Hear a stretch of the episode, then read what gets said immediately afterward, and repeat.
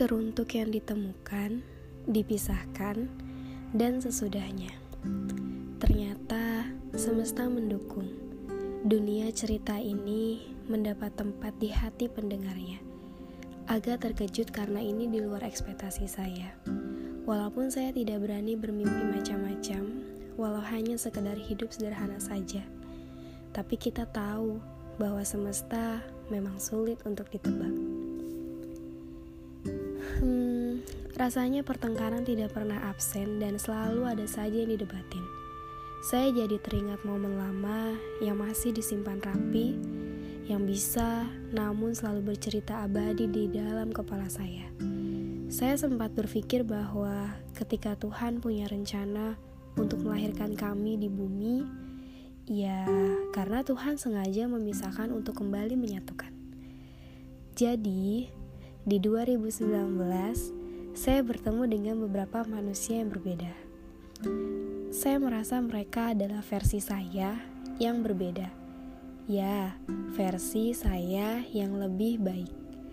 Karena apa yang saya suka, mereka tidak suka. Saya suka pedas, tapi mereka yang terlihat galak malah gak suka pedas.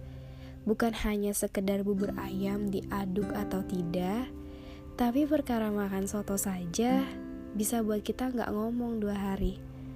Kadang hal kecil jadi besar, atau hal besar menjadi kecil karena we can handle it. Apalagi kalau bahas tentang bentuk bulan mana yang paling indah. Iya, padahal yang didebatkan adalah bulan yang sama. kita sering bercanda hanya membahas hal sederhana atau makan bareng walau hanya sekedar makan mie instan di tengah malam. Do you remember? Uh, kita sering mikir, kenapa ya? Kenapa kita rumit banget? Kayaknya nggak perlu dibahas lagi. Tapi ajaibnya, sampai hari ini kita masih saja tidak ada yang berubah. Masih suka bertengkar, walau berjauhan, dan masih suka berbeda. Dan ternyata berbeda itu adalah titik temunya.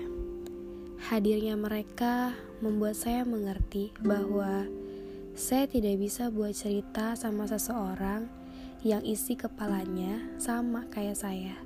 Saya butuh orang yang suka bertengkar. Saya butuh orang menyebalkan dalam satu waktu seperti mereka.